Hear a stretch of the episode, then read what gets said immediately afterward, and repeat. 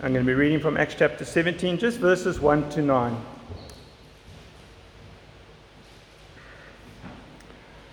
Now, when they had passed through Amphipolis and Apollonia, they came to Thessalonica, where there was a synagogue of the Jews.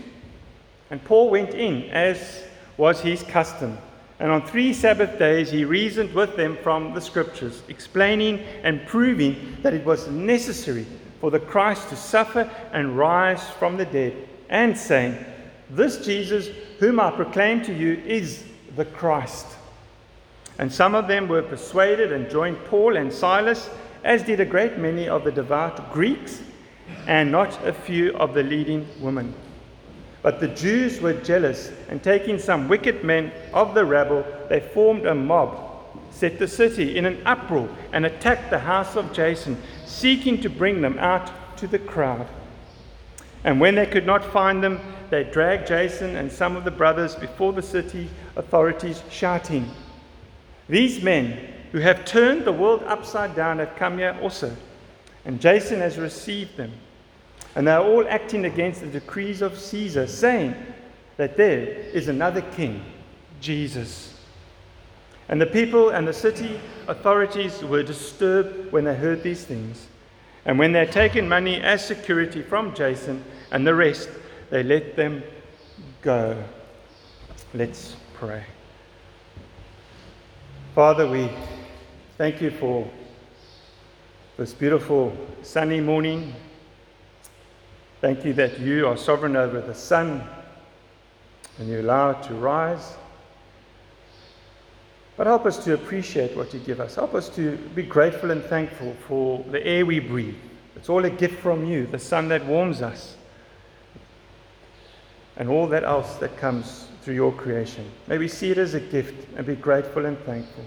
But we also want to thank you for your beloved Son, in whom we have redemption, the forgiveness of sins, Jesus Christ.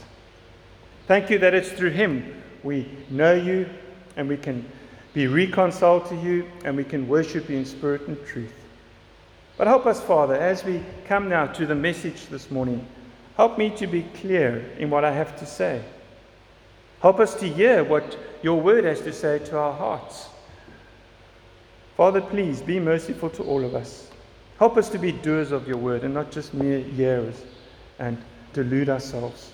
But help us to deny ourselves, take up our cross daily, and follow Christ with all our heart, soul, mind, and strength. But thank you, Father, we can come and we can sit under your word, and we have your word to guide and govern our lives. Help us now, Father. Help us all to hear. Pray and ask this all in, Jesus' name. Amen. The late John Stott said this To evangelize does not mean to win converts, but simply to announce the gospel news irrespective of the results. This is what Paul is doing. He's not going to these towns, traveling with the gospel, with one thing in his mind to win converts. He just wants to herald the gospel. He wants to announce the gospel. As soon as someone comes into this hall to evangelize us and calls people forward or asks people to raise their hand, he's overstepped God's will. His will has taken over. He's forcing his will on the people. He's come with mentality to see how many people he can convert or how many people are interested in his message. This is not Paul. You don't see any of this in the book of Acts. All you see is Paul and Silas and Timothy and these men traveling with the gospel of Christ, announcing it to the fallen world. Because it's not their fight, it's Christ's fight. So this morning we're going to continue with traveling with the gospel. But are we traveling with the gospel? Do you, and, do you and I travel with the gospel daily? And I'm not saying, like I said last week, you must now go to a faraway land with the gospel and go and evangelize a city and proclaim it to a city. I'm not saying that. I'm saying when you leave your home, When you go to the shops, when you go to work, when you go to wherever, are you taking the gospel with you? Because you are the gospel in one sense. Your words, your works will show people what gospel you believe, what gospel you honor. Because if you are doing this, then you will let your light shine in dark places. You will be letting your light shine before others so that they may see your good works and give glory to your Father who's in heaven. And Peter says, always being prepared to make a defense to anyone who asks you for a reason for the hope that is in you, yet do it with gentleness and respect. People will ask you about your life. Some people won't. Some people will mock you. But God, who is sovereign over people, will draw people to you or people will repel. But before we move on, what is the gospel? I asked that question last week. What is the gospel? Is the gospel God? Is the gospel about meaning and purpose in life? Is it about God as a plan for your life? Is it Jesus died for your sin? Believe in Him and you go to heaven. Is the gospel God will make your marriage and parenting easier? Now we know as a Christian, those things are true. God can bring you joy and happiness in your marriage and your parenting. God has a plan and purpose for your life. But is that the gospel? What is the gospel? Well, in Scripture's words, the gospel is the proclamation of the person and work of Jesus Christ. It's taking what he has told us to take in his words. And this is what we read in Luke 24, verses 44 to 48. Then Jesus said to them, These are my words that I spoke to you while I was still with you, that everything written about me in the law of Moses and the prophets and the Psalms must be fulfilled. Then he opened their minds to understand the scriptures and said to them, Thus it is written that the Christ should suffer and on the third day rise from the dead and that repentance for the forgiveness of sins should be proclaimed in his name to all nations, beginning from Jerusalem. And verse 48 You are witnesses of these things. The things that Jesus has told us to testify about. And this is what we see in the book of Acts. We see Paul and we see Stephen and we see Peter, how they took the gospel of Christ, how they witnessed these things, the person and work of Jesus Christ, which they were told. And they did it faithfully. Paul did it faithfully. In 1 Corinthians 15, verses 3 to 4, for I delivered to you as of first importance what I also received that Christ died for our sins in accordance with the Scriptures, and that he was buried, that he was raised on the third day in accordance with the Scriptures. The gospel is the good news, and it's the announcing of Jesus Christ to this dark, fallen world. And when we proclaim the gospel and we focus on Jesus Christ, then maybe we will begin to see people saved. The gospel is a saving message. It is the good news about Jesus Christ and what he accomplished on the cross for us. The gospel is for us, not about us. And it's beautiful when you look through the book of Acts. You, you, you see that, and you also read that Paul in Troas, he came to preach the gospel of Christ. He could have told many stories about himself and how God blessed him and how God was sovereignly watching over him, and then pointed it to him. No, he pointed the people to Christ. It even says that in the sight of God, we speak in Christ.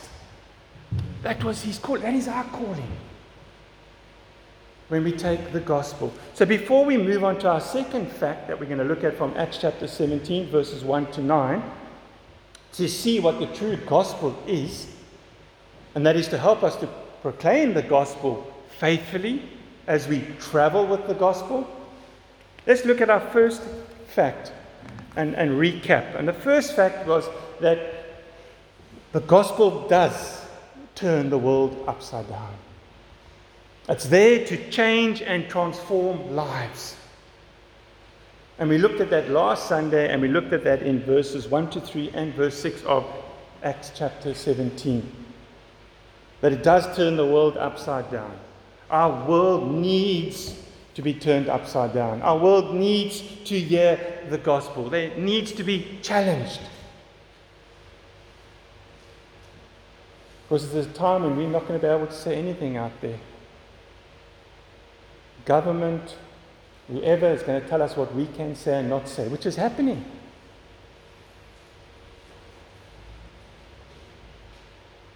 What the gospel does is it changes lives, it turns the world upside down. When proclaimed accurately, faithfully, and truthfully, it has such an impact on the world that the world can never be the same again. So, how are we doing in proclaiming the gospel, which is about Jesus Christ alone? And here in Thessalonica, we see Paul, the faithful, courageous servant of Christ Jesus, who goes into the synagogue of the Jews, which was his custom. And on three Sabbath days, he reasoned from the scriptures. He probably stayed longer, but it, it tells us that for three Sabbath days, he reasoned from the scriptures in the synagogue. He was always, which was his custom, to go to the Jew first. Where would you find them? In the synagogue. In the synagogue. And he reasoned from the scriptures. Reason, the word reason means he dialogued. Paul not only stood up and preached and proclaimed the gospel, to an audience, he also dialogued with them. And by dialoguing, I mean he had an audience and he got them to interact with him with questions and answers. That's the best way.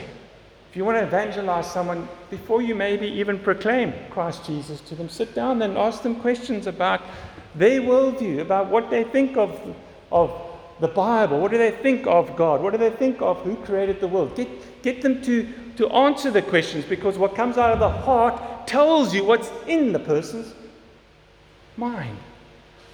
It's not what we put into our mouths that makes us unclean, it's what comes out of our mouths. So if we want to get to know what people are, then ask them questions. I often talk to someone and I say, and we talk and we say, oh, this is the gospel and, and blah, blah, blah, and agree and agree and agree. And you realize later on that they were just nodding along with you. But as, as soon as you ask someone questions, ask them. Because we need to reason out of the scriptures. We need to obey what Jesus said to his disciples, which they obeyed, and Paul obeyed. That these are my words that I spoke to you while I was still with you, that everything written about me in the law of Moses and the prophets and the Psalms must be fulfilled. Then he opened the minds to understand the scriptures. Jesus has given us His Spirit to illuminate the scriptures. Have you ever prayed for Jesus to open up your mind to understand the scriptures, to understand them, so you can handle them accurately and truthfully as you proclaim them? And the scriptures are all the Old Testament scriptures. Paul explains and proves that it was necessary for the Christ to suffer and to rise from the dead and Paul tells them, This Jesus, whom I proclaim to you, is the Christ, the Messiah, the anointed one. Because the Jews knew in the scriptures, there they, there they were looking for the Messiah, the Christ. And all Paul was doing was he was opening up the scriptures to them. He was, he was going back to maybe Psalm 22 and Isaiah to prove the Messiah had to die. Maybe he went to Psalm 16 to show the Messiah would rise from the dead. Maybe he would go to Moses' law, the first five law books, and look at the sacrificial system and, and point them to the perfect sacrifice and show them that this was all a shadow. This is what we learn in the book of Hebrews. It was a shadow of the things to come, the perfect thing, with a better promise.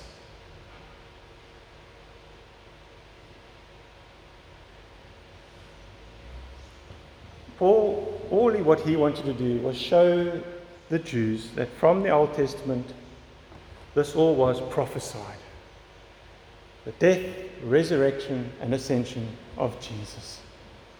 This is something you should have seen in the scriptures yourself if you were reading them. And the most important part of the gospel, which you can go and listen to last week, which I mentioned, was the resurrection. You leave the resurrection out of, a, out of your sharing the gospel with someone, you haven't shared the gospel. Because someone said, and it was a beautiful quote that I read the concept of resurrection lies at the heart. If you remove it, Christianity is destroyed. And often we don't really share the resurrection. We always tell people Jesus died on the cross to forgive your sins, and if you believe in that, you go to heaven. That's not the gospel. That's part of the gospel, but that's not the whole gospel. That's not the, the, the full counsel of God in one sense. There's more, and we need to be patient. The gospel is Jesus and his death, his burial, resurrection, ascension, all that he accomplished for us, all that he earned for us on the cross. Are we traveling with the gospel, or are we just storytelling as we go along? Traveling with the gospel and making it known Jesus' way will turn the world upside down. And you can go listen to that first fact more on our audio, on our web page, if you want to, our website. But I'd like to now focus on our second fact with the time I have. Again, we're going to see that in Acts chapter 17, verses 4 to 9. And our second fact to see what the gospel does. The gospel divides people. It's amazing. You see in this passage, some people were persuaded to love, and some people were persuaded to hate. They were jealous, and therefore there was division, there was opposition. But this is something we, we are not told when we evangelize. We're not told that, that you might take the gospel to someone in your family and you might divide the family. You might split the family. There might be opposition. We are never told that there's a cost to be a disciple of Christ. There's a cost to take the message to your relatives. But Jesus told us this. He said, Do not think that I have come to bring peace to earth. I have not come to bring peace, but a sword. For I have come to set a man against his father, and a daughter against her mother, and a daughter in law against her mother in law. And a person's enemies will be those of his own household. Whoever loves father or mother more than me is not worthy of me. And whoever loves son or daughter more than me is not worthy of me. And whoever does not take his cross and follow me is not worthy of me.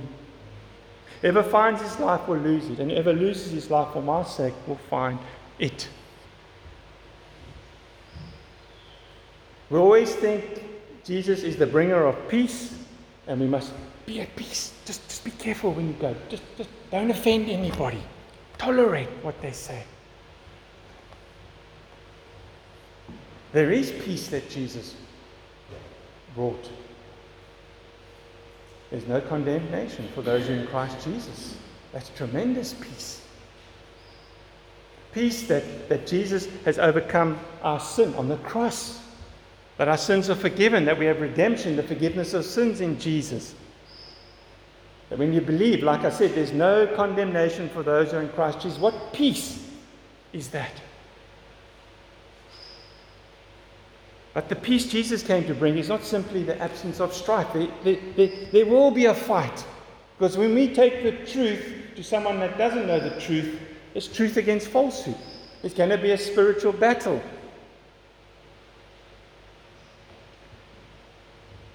It's not easy. You just got to look at Jesus. His own family thought that he was out of his mind, what he was doing. There was even division in his own family. Like someone said, a sword divides, and so does the truth, which Jesus came to bring, more important than family unity. And we put so much above the gospel, so much ahead the love of our family, the love of our friends. But we read there if anyone loves his father or his mother in law or whoever more than me, It's a warning. But it doesn't mean you must go now and look for a fight. It doesn't mean you must go there now and say, oh, it doesn't matter if I upset anybody, who cares? No, you go there in gentleness and respect. You go there with clothing character, humility. You go there with love, speaking the truth in love with a tender heart. And you leave the result up to God. If they attack you, nothing you can do. Don't attack them back. Because you don't know. You can sit down with someone with a cup of coffee and you can be having such a nice conversation, and then it gets to talking about the gospel. And that coffee time ends with strife. Don't try. Let's not try to control things. Let's take the gospel and trust God with the gospel in people's lives. The truth divides people because on the one side we have Christians who travel passionately with the gospel, and on the other side, we have non Christians who passionately oppose Christians. Another beautiful quote said, Where strong and opposed feelings are held, conflict is inevitable. It's amazing. Just a quick um, illustration or example is, is Jesus when he came to read from the scroll in, in Luke chapter 4. And he stands up and he reads from Isaiah. And he sits down. Or then he, sorry, he began to say, Today the scripture has been fulfilled in your hearing. Look, look what everybody says. And all spoke well of him and marveled at the gracious words and were, that were coming from his mouth. But as soon as he started speaking something that was true when he told them that in Israel, in the days of Elijah, when the heavens were shut up, three years and six months, and a great famine came over all the land, and Elijah was sent to none of them, but only to Zarephath in the land of Sidon, to a woman who was a widow. And there were many lepers in Israel in the time of the prophets Elijah, and none of them was cleansed, but only Naaman the Syrian. And when they heard these things, all the synagogue were filled with wrath. One minute, this is an amazing man, marvelous words. Until he speaks the truth, wrath. And they rose up and drove him out of the town and brought him to the, bar, the brow of the hill in which the town was built, so they could throw him down the cliff.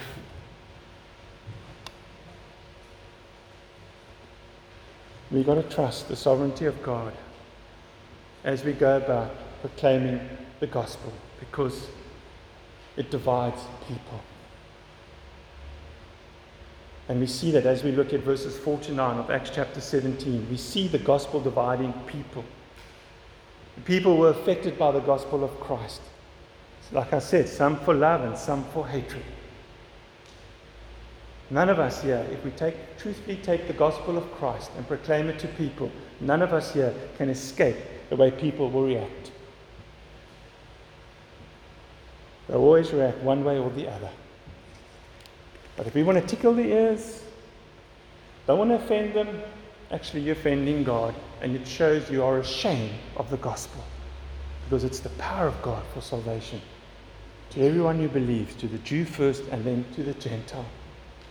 And we see the power of the gospel because in, in verse 5, sorry, verse 4, and some of them were persuaded and joined Paul and Silas, as did great many of the devout Greeks and not a few of the leading women. There were people that were saved. Jews and a large number of God fearing Greeks and leading women. When it says there, not a few of the women means it was a lot of prominent women.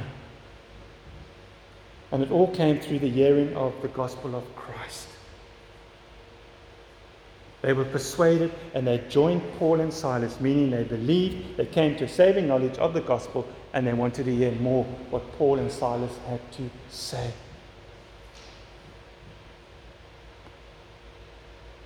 This is all God's doing. And it happened because Paul reasoned from the scriptures. The Old Testament coupled with the work of the Holy Spirit. And if you want to, you just got to go back to the first chapter of 1 Thessalonians, chapter 1, the first, I think, 10 verses. And, and just to read verses 4 to 5 and, and hear the work of the Holy Spirit here. He testifies about Christ through preaching Christ crucified, through, through proclaiming the work and person of Christ. For we know, brothers, for we know, brothers, loved by God, that He has chosen you, because our gospel came to you not in word, but also in power and in the Holy Spirit and with full conviction. They came with the word, they came with the sacred scriptures. They pointed people to the Christ in the scriptures. Obviously, their words matter, but they did not just come only in word and blah, blah, blah, blah, blah, blah, blah. They could have spiced up their word, they could have entertained the people, they could have been eloquent. They just came with the truth. And it came out as it came out.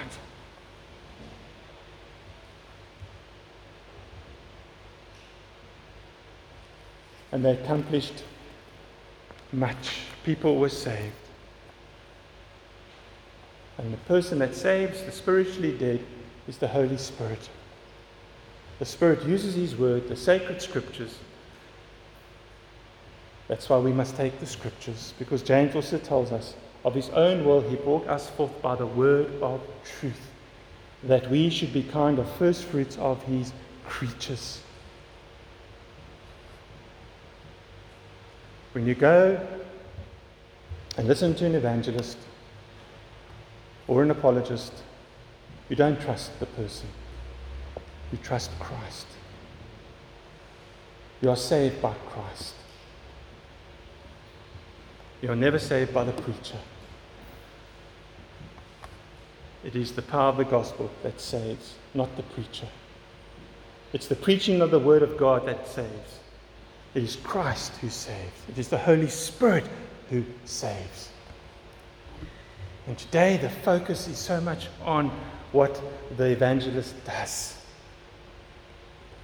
I too have to be careful of that. It's easy to entertain our own pride and ego. But it's falling back and trusting God. God saves the people. He saved the people in Thessalonica by His word. God used His word to convict their hearts and bring them new life, new creatures, new creation in Christ Jesus. But like I said, the gospel divides people. In verses 5 to 9 of Acts chapter 17, we see the gospel of truth dividing people. Because there were some people that did not believe there were some people there, like the Jews, they were jealous. You just have to go back and look at Paul's life, how he was jealous what was going on and how he was persecuting the Christians, thinking he knew the truth. And they were upsetting everything. So Paul has been in this situation before. But here the, the Jews are jealous and they, and they stir up some people, they go to the market, they round up some wicked men and use them to set the city in an uproar, create a disturbance. It's amazing how we do that today. I want to get someone's attention, I can go out and round up a hundred people just to come and help me to make a noise and get attention. You know what I'm saying. We've seen it, we've witnessed it. when we had this whole wage dispute a few years ago, busloads came. Nothing's changed. Yeah, the Jews, they go to the market and they round up some wicked men to create a disturbance, which gives them reason then to bring charges against Paul and Silas and the believers. They go to Jason's house, they look for Paul and Silas because Jason was hosting them. And when they could not find them, they attacked Jason and dragged him and some of the Christians off before the city authorities. And they charged them, saying that they're turning the world upside down. They're bringing chaos. But we know they also created in that context, turning the world upside down. They also created con- chaos. They were lying, they were being deceitful. The only thing they got right is when they charged them with acting against the decrees of Caesar, saying, There is another king, Jesus. Well, how true! There is another king, Jesus, who's King of kings and Lord of lords. But he's not going to be the king like Caesar, who's going to start an earthly political nation.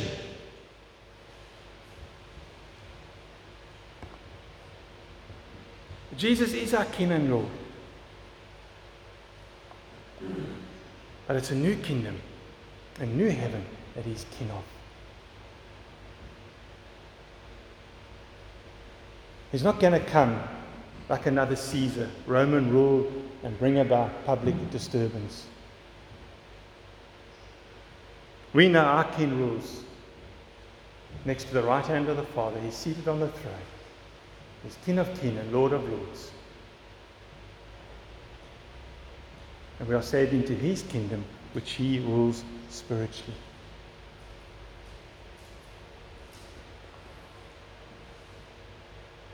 Will we proclaim the gospel of Christ truthfully? Because wherever the gospel is taken seriously, it will divide. If you live a godly life, you will be persecuted. Paul told Timothy that. And then we see the last few verses, or mainly verse 9. They forced Jason to make a pledge to have Paul and Silas leave, Thess- leave Thessalonica. They kind of bribed them. And when they had taken money and security from Jason and the rest, they let them go. So they like bribed them. A pledge. Give us so much money and then we'll let you guys go, but get rid of those men, which we read in verse 10. The brothers immediately sent Paul and Silas away tonight, away by night to Berea.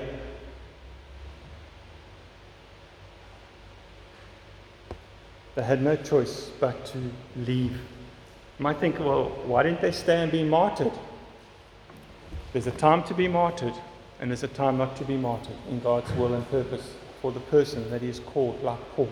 Paul was martyred later on in life, but it wasn't his time now, and it wasn't God's purpose and will for his life to be martyred. Because we know Paul had loads of work to do. He was halfway through his second missionary journey, he still had a third missionary journey.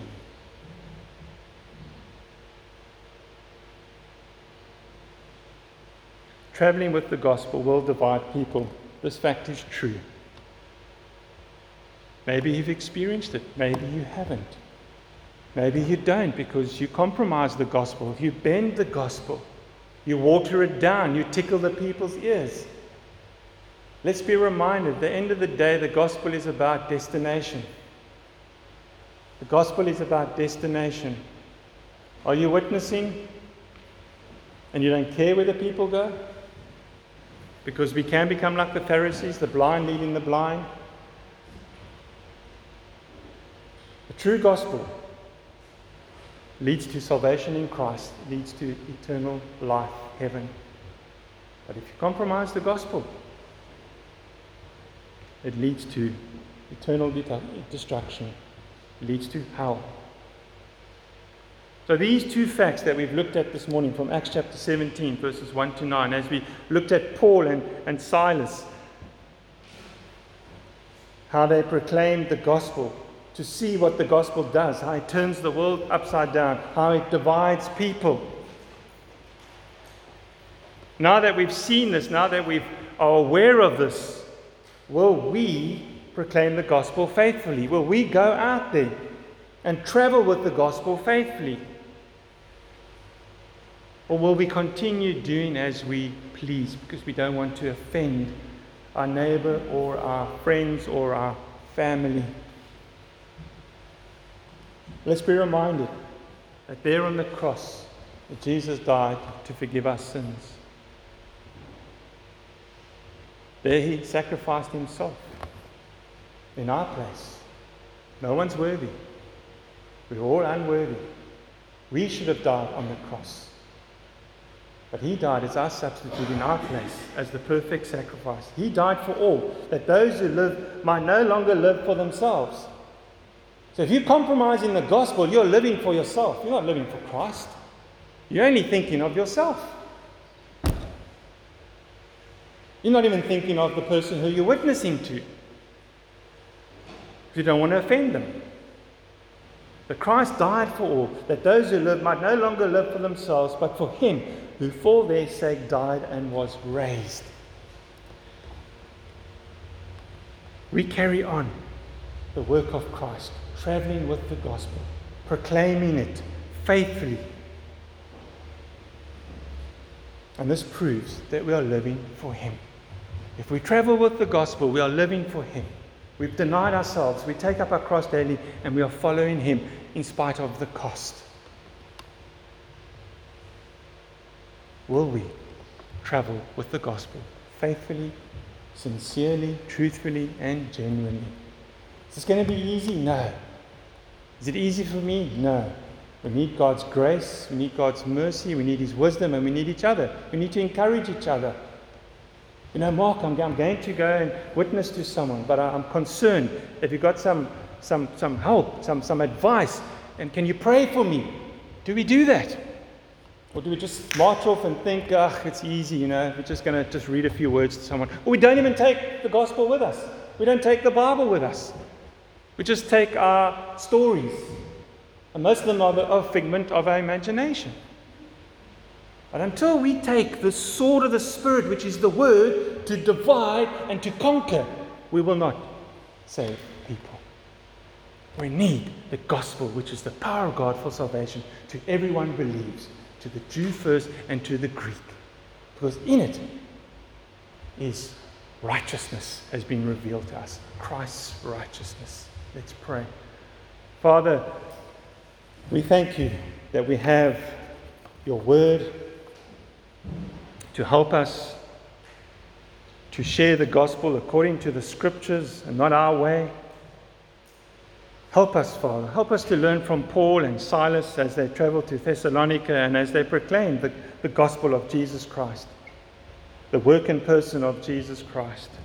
Help us, Father, and please forgive us if we don't do this. Please forgive us if we, if we find ourselves just telling stories because we don't want to offend people. Be merciful to us. But help us to come to true repentance and turn from, from our our ways of, of not doing this in a biblical, godly way. Help us, Father, to be faithful and found trustworthy with this treasure, the scriptures. Please be merciful to us, Father. Please help us. We know that this gospel will divide people, but we know that this gospel can turn this world upside down. People need to be changed and transformed. Have mercy upon us, Father. Please give us the wisdom to do that. Pray and ask this all in Jesus' name. Amen.